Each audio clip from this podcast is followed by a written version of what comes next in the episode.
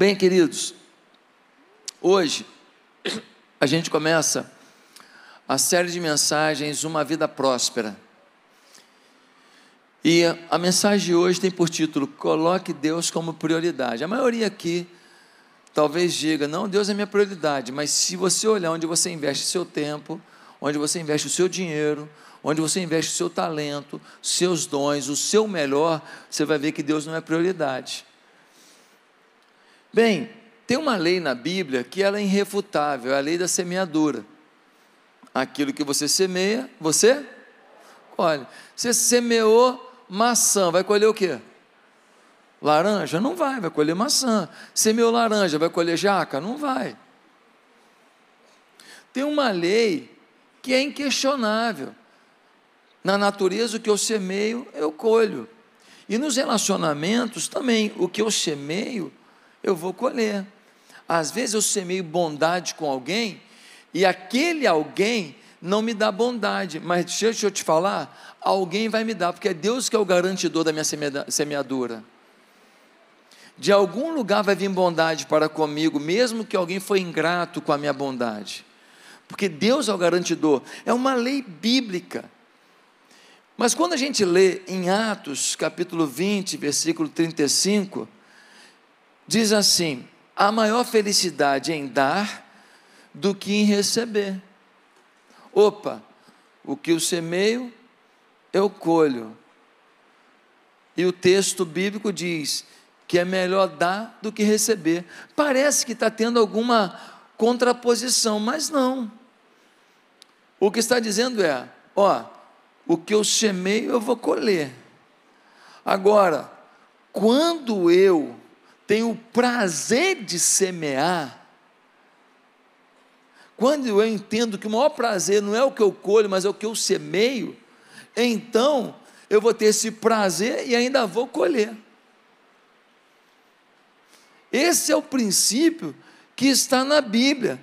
Só que algumas igrejas enfatizam tanto a semeadura, semeia aqui, semeia aqui, você vai colher vai colher isso, vai colher aquilo, tal, que algumas pessoas acham que se elas semearem seus recursos na obra de Deus, vão chegar em casa e vai ter uma árvore de dinheiro.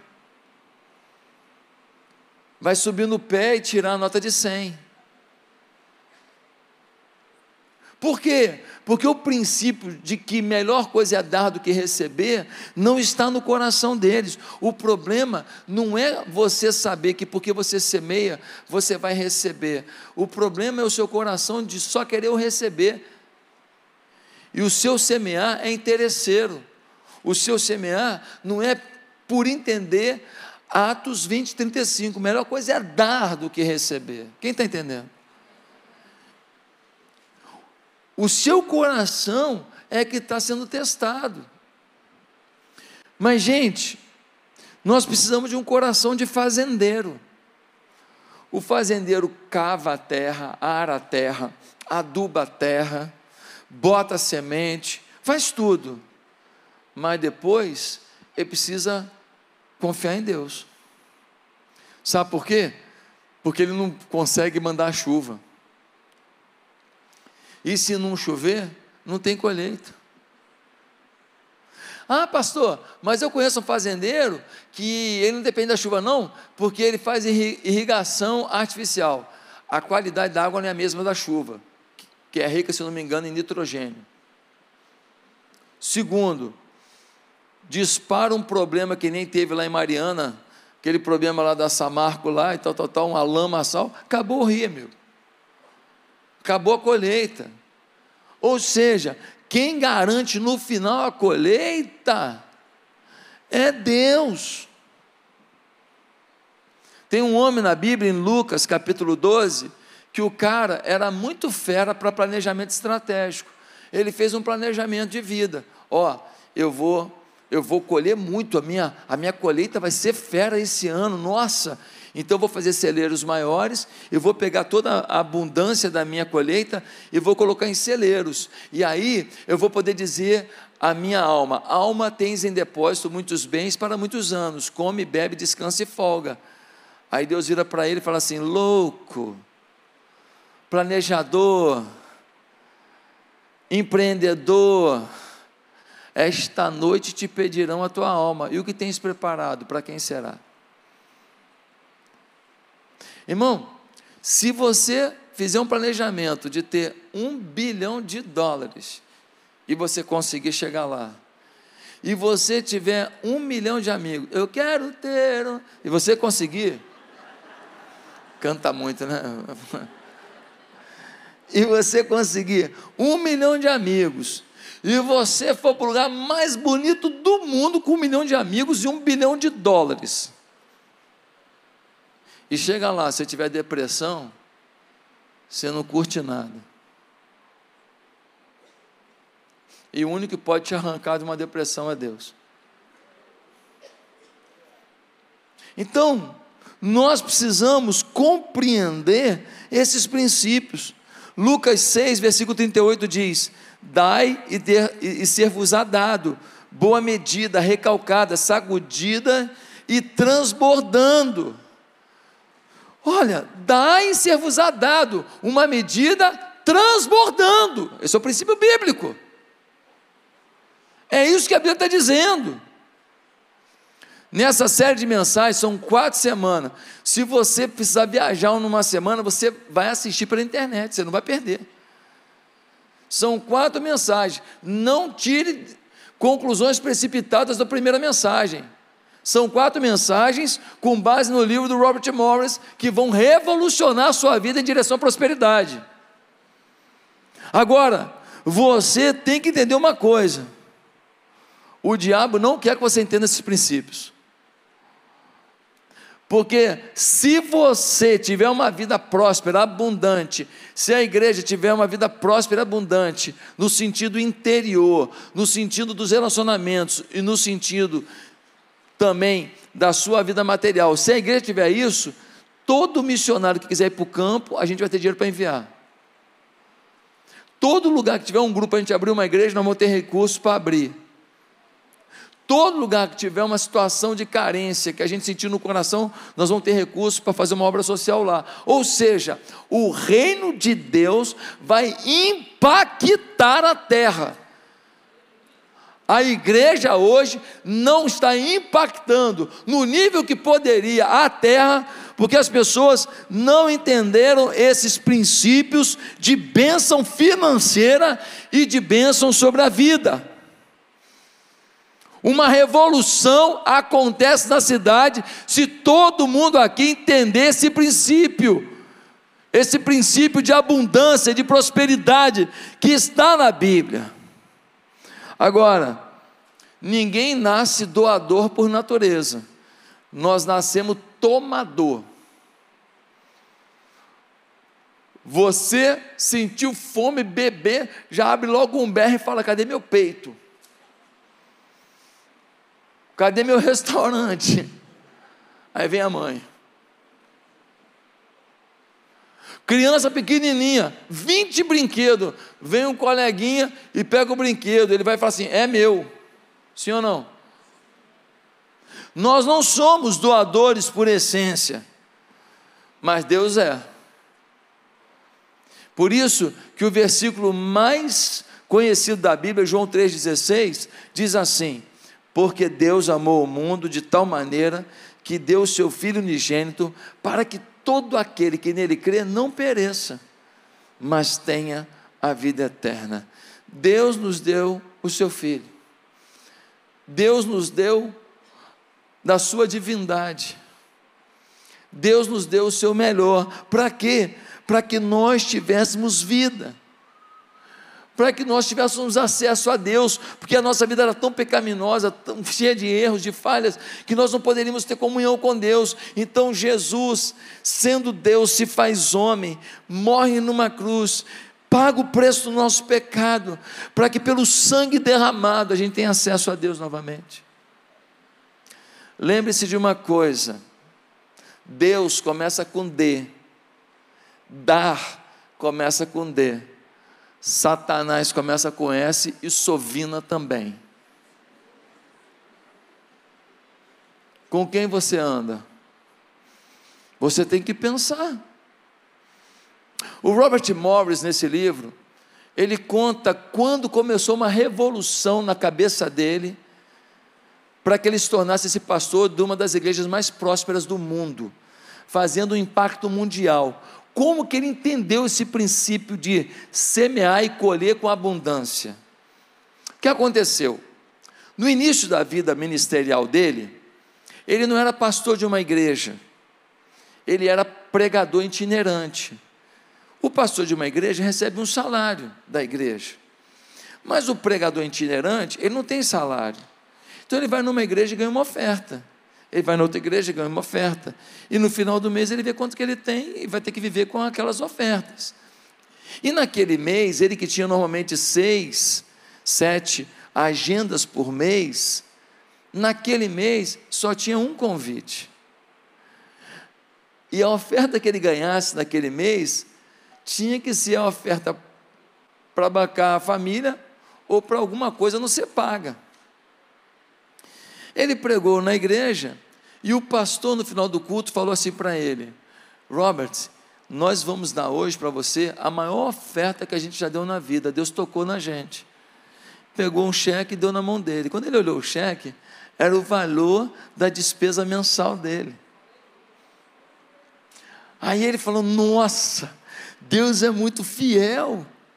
Eu nunca ganhei uma oferta dessa. Vou conseguir pagar minhas contas todas, graças a Deus.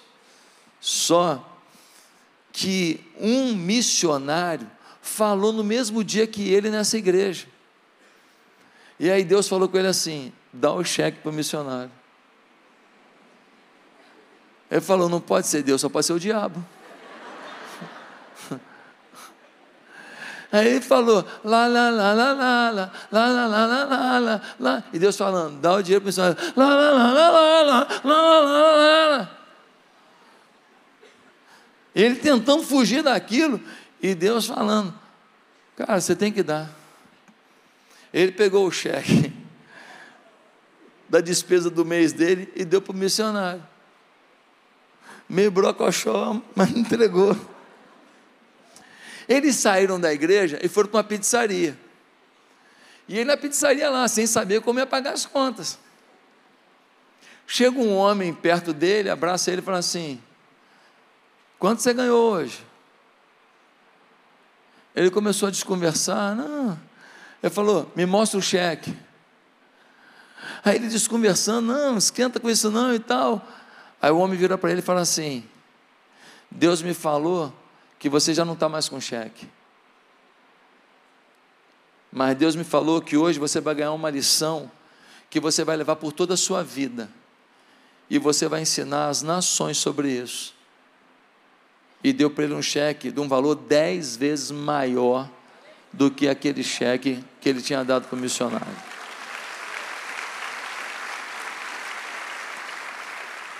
Não para aí não. Ele sai dali extasiado e foi para uma outra igreja pregar. Chegou na igreja, pregou e ele ia ficar hospedado na casa de um homem da igreja. Foram na caminhonete do homem para a casa do homem. Quando ele chega lá na casa do homem, o homem fala assim: Pastor, me ajuda a tirar as coisas da caminhonete? Ele falou, claro. Ele começou a ajudar. Lá pelas tantas, ele fala assim: por que, que você quer ajuda para tirar as coisas da caminhonete? Ele fala assim: Não, porque Deus falou para te dar. Uma caminhonete zero quilômetro, no valor de 25 mil dólares. Ele pegou o carro velho dele e deu para uma outra pessoa que precisava. E a partir daí ele começou a ganhar carro e dar carro. Até que um dia, Deus falou com ele: Esse carro aqui você não vai, não vai vender não, não vai dar não, você vai vender. Ele vendeu 12 mil dólares e Deus falou: segura esse dinheiro. Aí ele foi para Costa Rica fazer um trabalho missionário. Quando chegou lá, o pastor de lá teve um sonho de que receberia 12 mil dólares para comprar um carro nesse valor. E aí o Robert Morris falou: está aqui o dinheiro. Gente, as coisas na vida das pessoas que têm temor a Deus são assustadoras. Ele conta que ele saiu com esse carro, essa caminhonete, e foi parar num posto de gasolina. Nessa caminhonete, um outro carro, não lembro agora, foi no posto de gasolina. Chegou no posto de gasolina para abastecer, a mulher falou assim: O senhor é pastor? Falou, sou. Pois é, Deus falou comigo que ia passar um pastor aqui para eu abastecer para ele. O senhor não vai pagar, não, encheu o tanque dele. Eu tenho várias experiências assim na minha vida. Quando a igreja estava começando, vou contar uma só. Quando a igreja está começando, a gente não tinha muito recurso, mas ia ter uma conferência em São José dos Campos, de igreja, de pastores, muito importante. Eu queria aprender algumas coisas lá. Mas não tinha dinheiro para ir. Eu, eu tirava do meu bolso para colocar na igreja nessa época. Aí eu consegui uma carona. Fui de carona.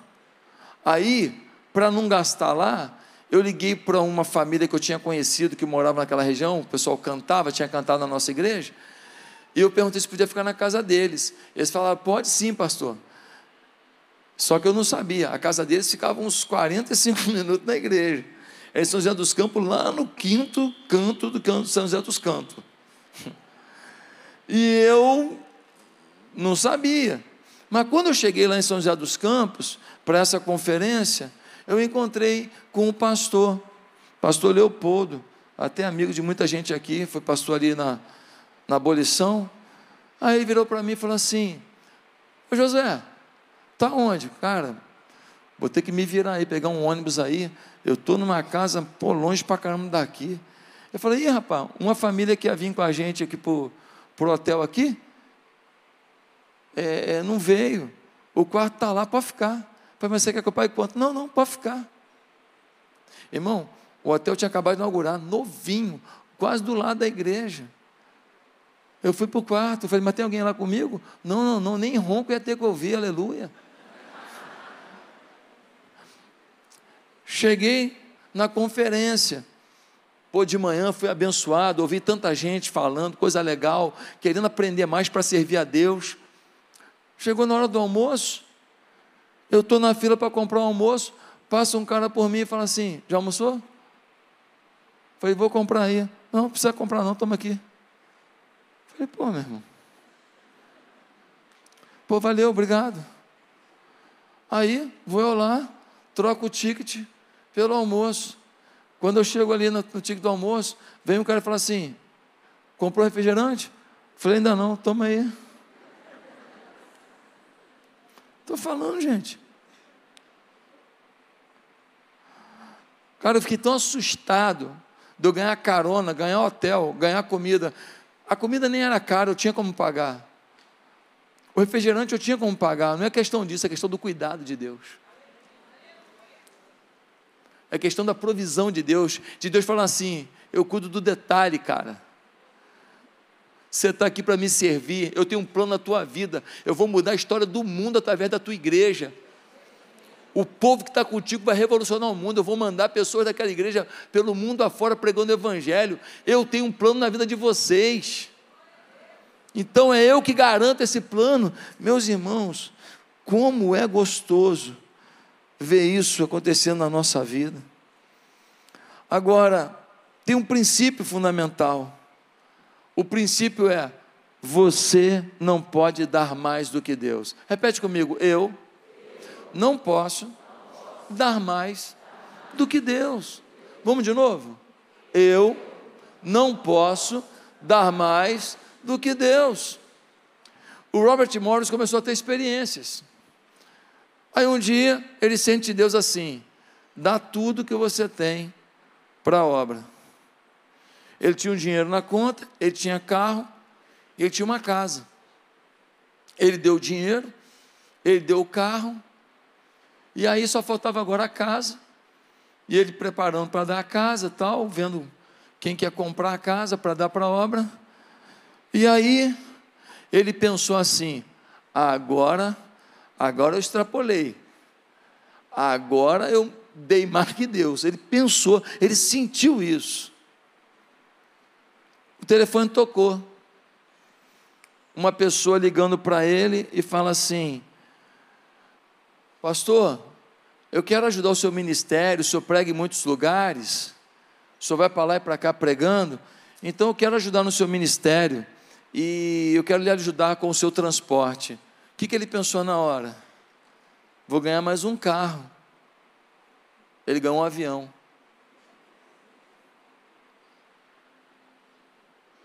Ganhou um avião com o piloto, com as despesas de combustível, todas pagas por não sei quanto tempo, para que ele pudesse se locomover pregando o evangelho com mais facilidade. Isso tudo mostrou para o Robert Morris, lá no início do ministério dele, o princípio da abundância. Quem entendeu? Ele começou a compreender que Deus nunca vai perder para a gente. Então a disputa é o quanto eu acredito que eu tenho que dar o máximo que eu puder para receber o máximo que Deus quer me dar. Quem entendeu o princípio? Mas nós temos dificuldade com isso. Nós somos pessoas que normalmente tentamos reter as coisas. Temos medo de faltar, temos medo do futuro. Quem é abençoado? O abençoado é alguém que tem um sobrenatural trabalhando em seu benefício. Quem é o amaldiçoado? É quem tem o sobrenatural trabalhando contra o seu benefício. Quando você está fora das leis de Deus, você está numa condição de maldição e não de bênção. Gente, a pessoa que tem fidelidade, tem entrega para Deus, ela não precisa ser bilionário não para provar das coisas que os bilionários provam. Ela não precisa ser multimilionário para provar de coisas que nunca sonhou. Eu já contei aqui na igreja uma vez que eu recebi um convite para pregar em Dubai. Eu e Bianca. Nós dois fomos para Dubai, tudo pago. O pastor falou assim: só que eu não queria gastar com hotel, você pode ficar na minha casa? Que normalmente as pessoas botam em hotel, né? Hoje, quando eu era no início do meu ministério, eu ficava muito na casa dos outros, às vezes criança dentro do quarto, jogando videogame a noite inteira, é, banheiro lá fora, é, aí tu chega lá, o banheiro já está marcado. É, é, é, normal no início do ministério, tá certo? Mas normalmente as pessoas hoje botam num motel, às vezes um hotel mais simples, não tem problema. Mas ele falou: você pode ficar lá em casa? Eu falei, claro, pô, vou ficar aí. Irmão, eu só não sabia, esse pastor, ele também é cirurgião lá em Dubai. Eu só não sabia que ele morava na tal da palmeira lá. Porque lá em Dubai, eles foram para dentro do mar e fizeram uma palmeira dentro do mar, coisa mais linda. E, e o cara morava lá. E lá não mora pobre, não, irmão. E aí ele saía para trabalhar. Eu só tinha atividade durante a noite, né? Eu pregava à noite nos eventos e tal. Mas durante o dia, eu descia do elevador, chegava na portaria, falava, estou indo para a praia. Aí a moça falava assim: quer água? Quero. Ela perguntava: quer toalha? Quero. Toalhinha, aguinha para a praia e tudo, usufruindo daquilo que eu não tinha dinheiro para usufruir, mas que Deus permite. Deus permite. Deus é dono de tudo. Se Ele quiser te botar numa bocada para usufruir de uma amizade, de um carinho, de uma viagem, de um passeio, de uma comida, de, um, de, uma, de uma fazenda, de um, de um descanso, de uma rede para você descansar um pouco, Ele te coloca lá. Ele é Deus de tudo. Agora, tem alguns princípios em Deuteronômio que a gente às vezes ignora. Olha o que diz Deuteronômio 15, quem está anotando, anota aí. Deuteronômio 15, versículo 10. Dele generosamente e sem relutância no coração, pois por isso o Senhor, o seu Deus, o abençoará em todo o seu trabalho e em tudo o que você fizer. Ó, dá para ele, seja fiel, ele vai te dar em tudo. Em tudo. Olha Deuteronômio 28, 8 o Senhor enviará bênçãos aos seus celeiros e a tudo o que as suas mãos fizerem. O Senhor, seu Deus, os abençoará na terra que lhes dá. Deuteronômio 28, 12. O Senhor abrirá o céu, o depósito do seu tesouro, para enviar chuva à sua terra no devido tempo e para abençoar todo o trabalho das suas mãos vocês emprestarão a muitas nações, e de nenhuma tomarão emprestado. Tem gente que olha para isso aqui e fala assim: ah, isso é promessa para o povo de Israel. Ô, ô, ô.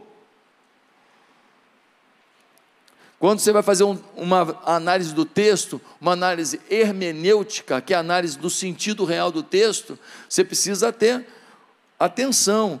Essa não é uma promessa para o povo de Israel apenas. Essa é uma promessa para o Israel de Deus. Essa é uma promessa para quem é servo de Deus, para quem ama a Deus. As condições do texto eram de fidelidade a Deus. Se eles tivessem fidelidade, provariam disso. Se nós tivermos fidelidade, provaremos disso.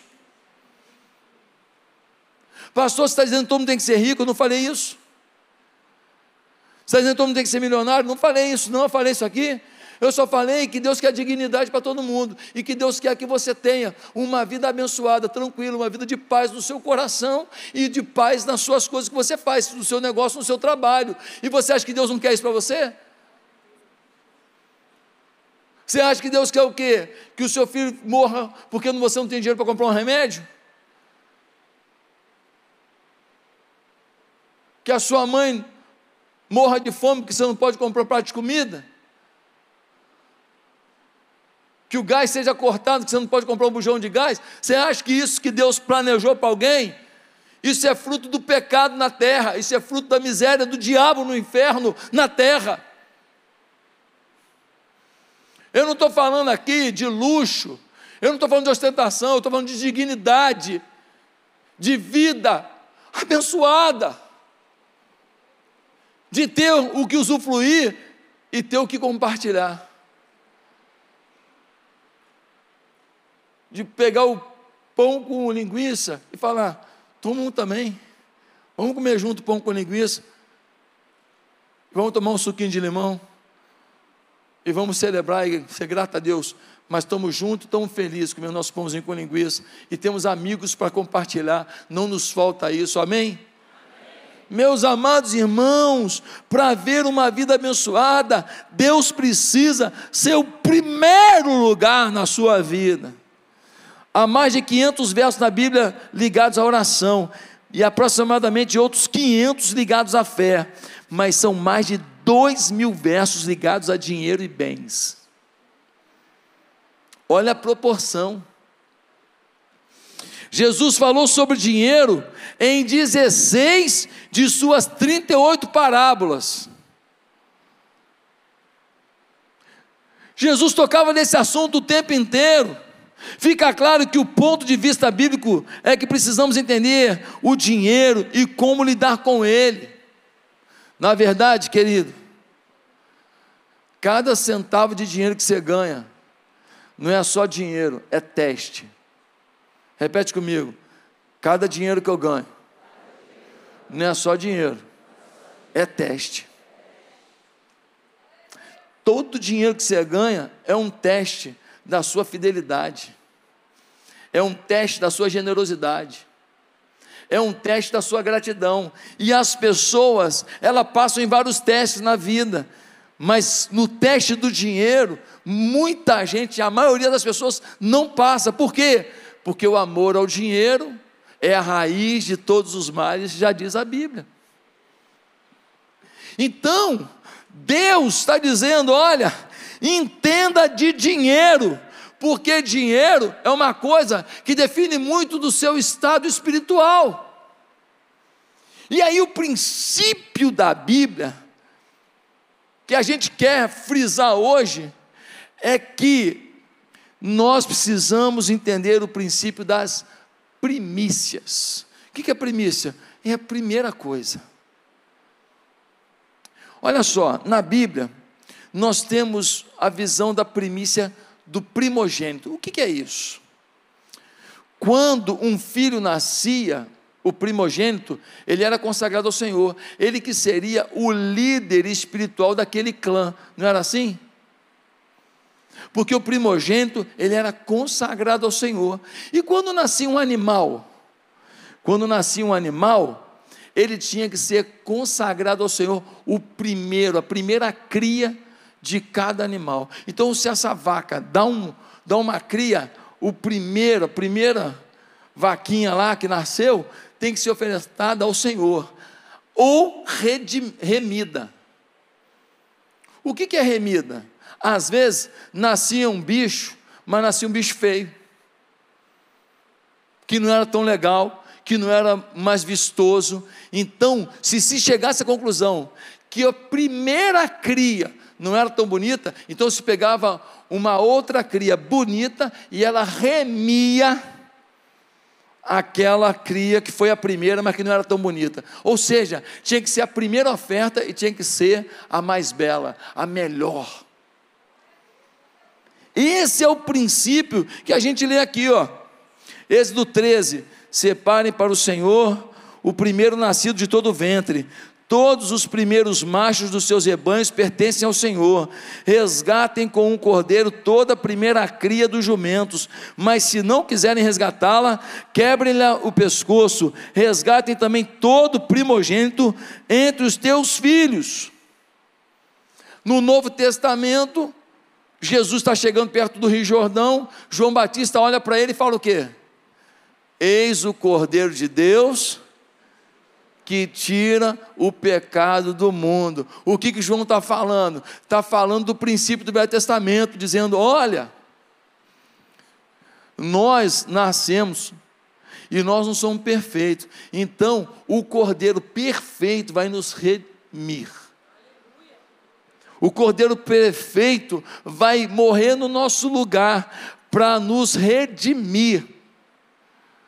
E foi o que Jesus fez aqui na terra.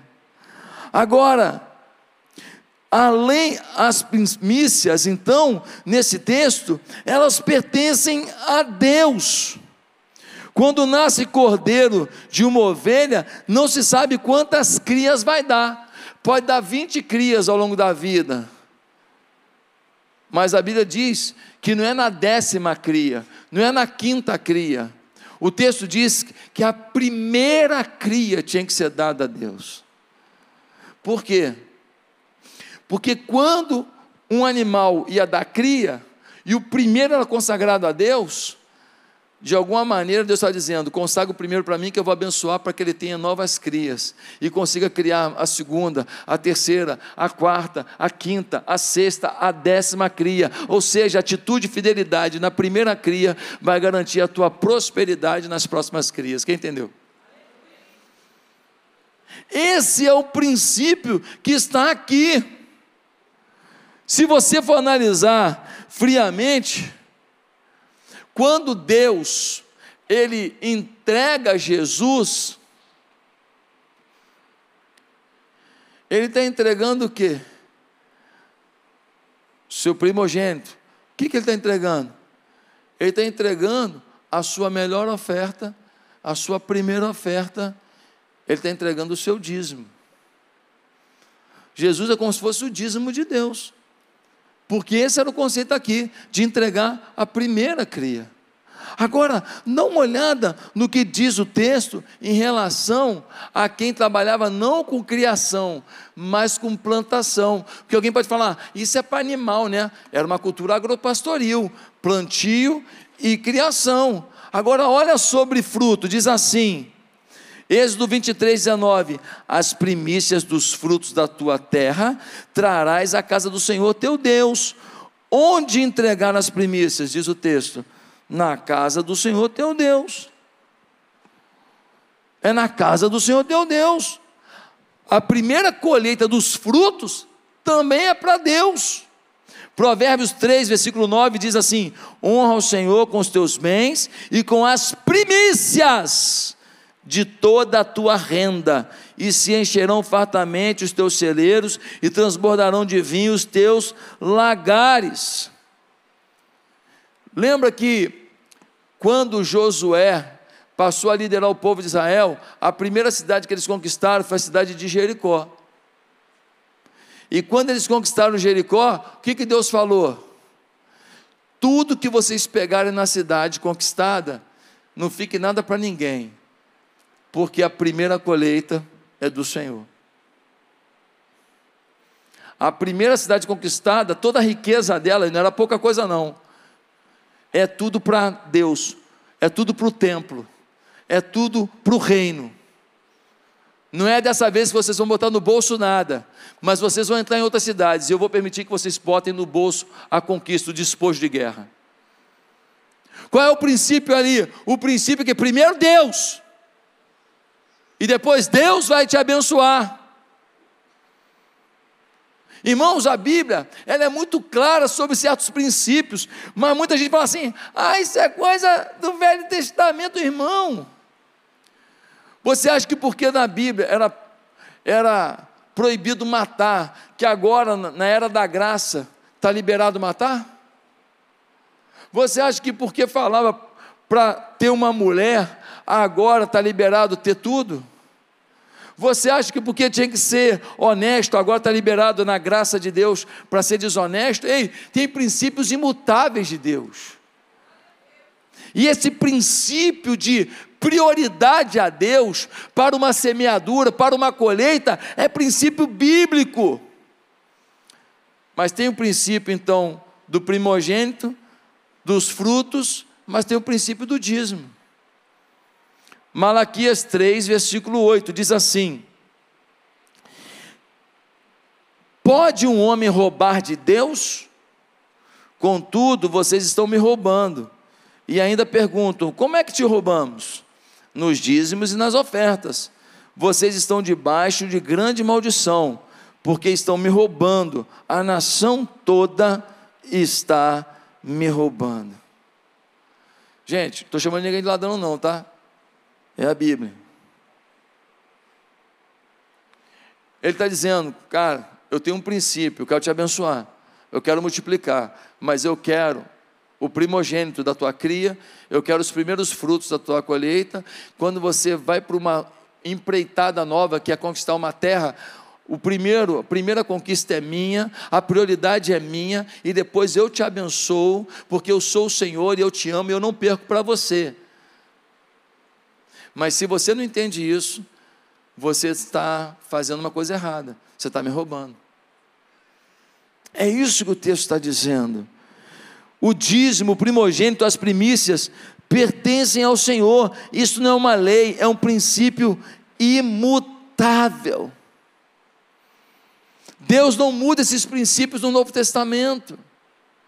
Pastor, então você está dizendo que porque as primícias da minha vida não têm sido colocadas no altar do Senhor, talvez eu não esteja recebendo algumas coisas da minha vida? Sim.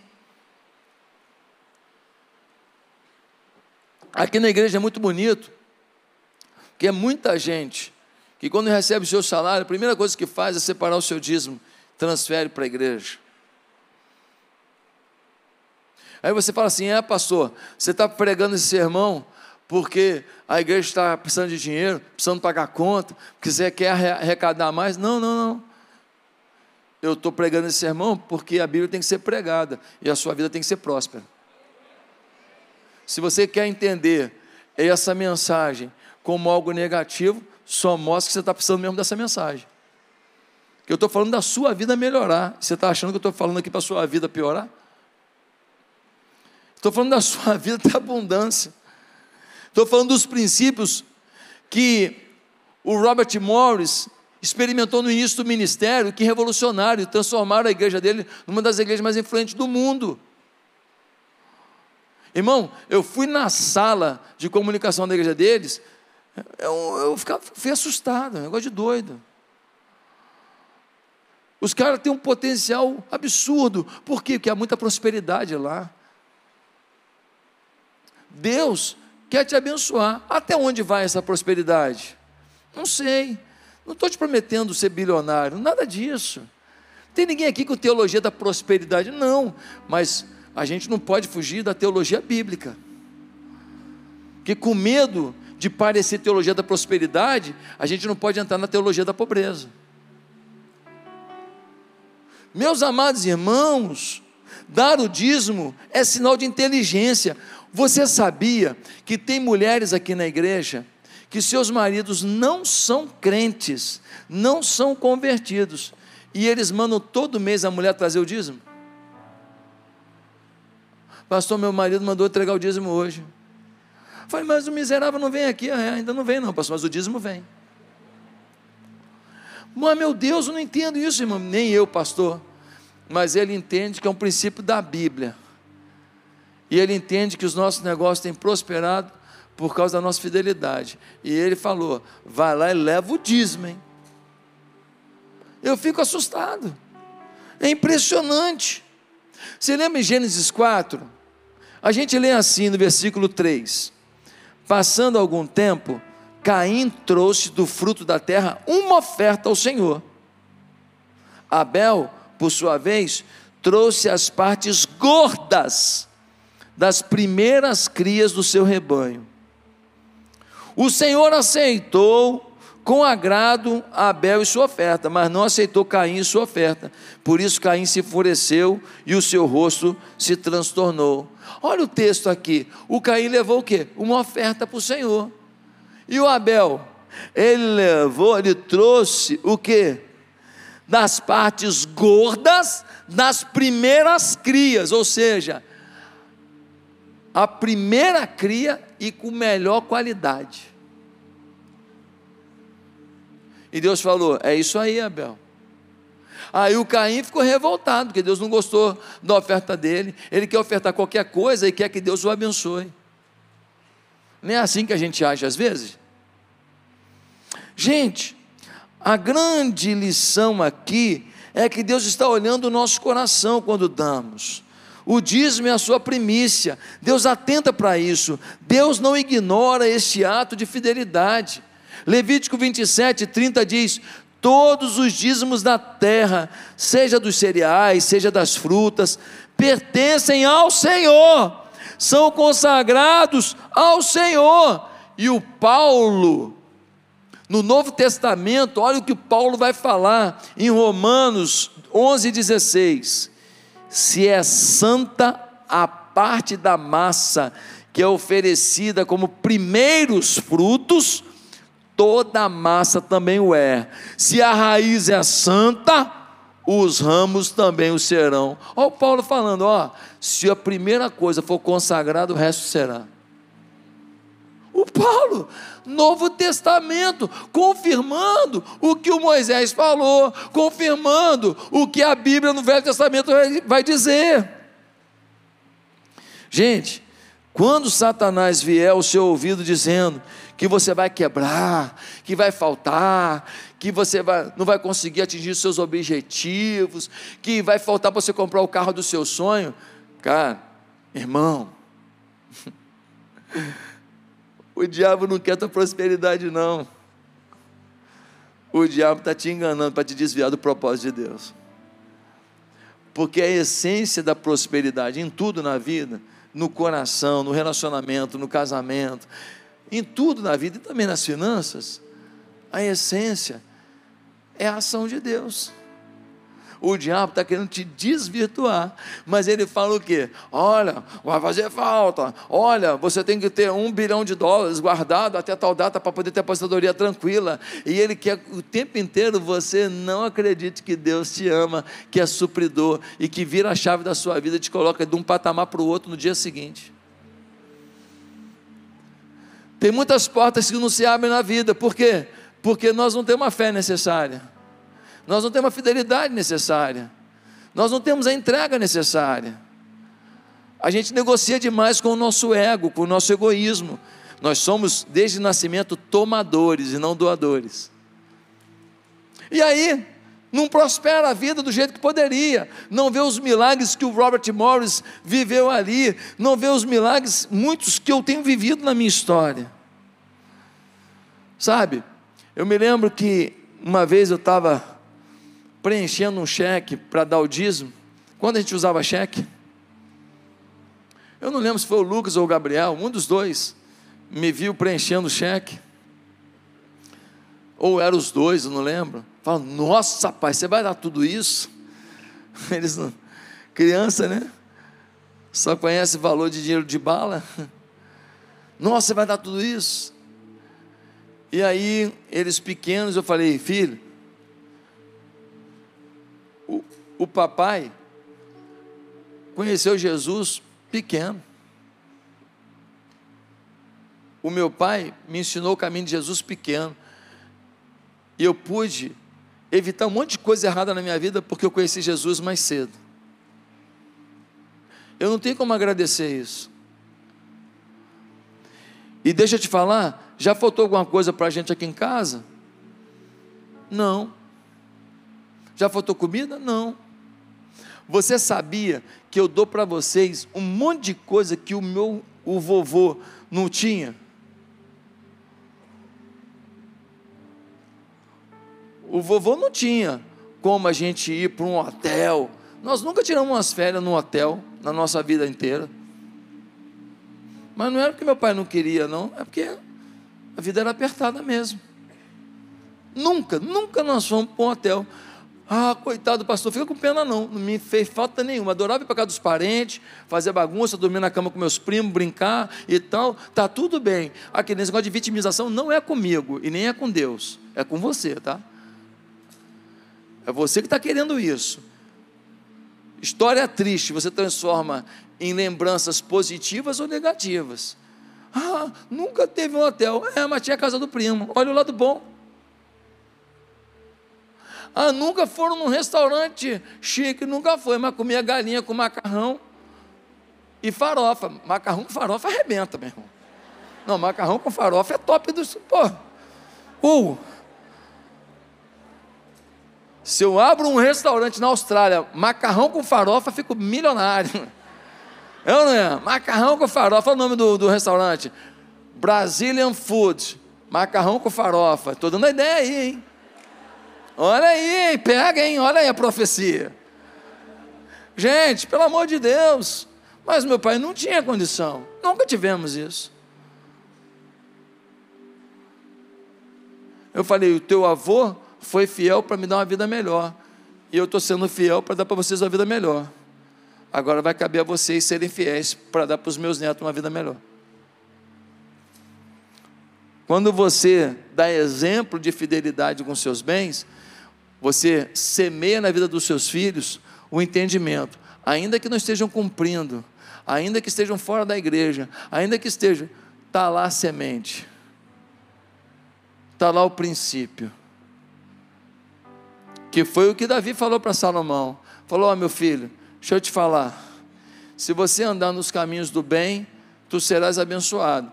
Se tu andares nos caminhos do mal, tu serás amaldiçoado. No entanto, lembra-te de quem foi o Deus de teu pai. No final da minha vida, eu só quero poder falar isso para meus filhos. Se tu seguires o caminho do mal, receba o mal que semeaste. Se seguires o bem, o caminho do bem, recebas o bem que semeaste. Não te esqueças, contudo, de quem foi o Deus de teu pai. Esse é o princípio da nossa vida. Agora, quando você retém o dízimo, você pensa o que vai fazer falta para a igreja? Eu não pensaria assim. Vai fazer falta para você.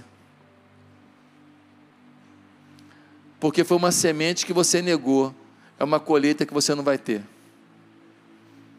Quem está entendendo? Curva a sua cabeça. Eu queria perguntar: será que tem alguém aqui nessa manhã que ouvindo essa palavra está dizendo, eu quero servir a Deus, eu quero entregar para Deus o meu melhor, eu quero que Deus conduza a minha vida, eu quero a prosperidade de Deus na minha vida, eu quero entender os planos dele, eu quero ser um semeador com a minha vida, com meus talentos, com tudo na obra de Deus eu quero andar nos caminhos que Deus tem para mim. Você quer nessa manhã começar uma nova história com Deus? Você só consegue isso entregando sua vida a Jesus. Aonde você está, por favor, se você quer começar uma nova vida com Jesus hoje, tanto aqui quanto pela internet, aonde você está, repete comigo uma simples oração. Se você quer entregar seus caminhos ao Senhor e viver uma nova etapa com Ele, diga assim: Santo Deus muito obrigado por essa mensagem. Senhor, eu reconheço que preciso ser mais doador, semeador. Eu preciso crer mais e fazer do Senhor prioridade na minha vida. Muda a minha história hoje. Eu reconheço Cristo como Senhor da minha vida. No nome de Jesus eu oro. Amém.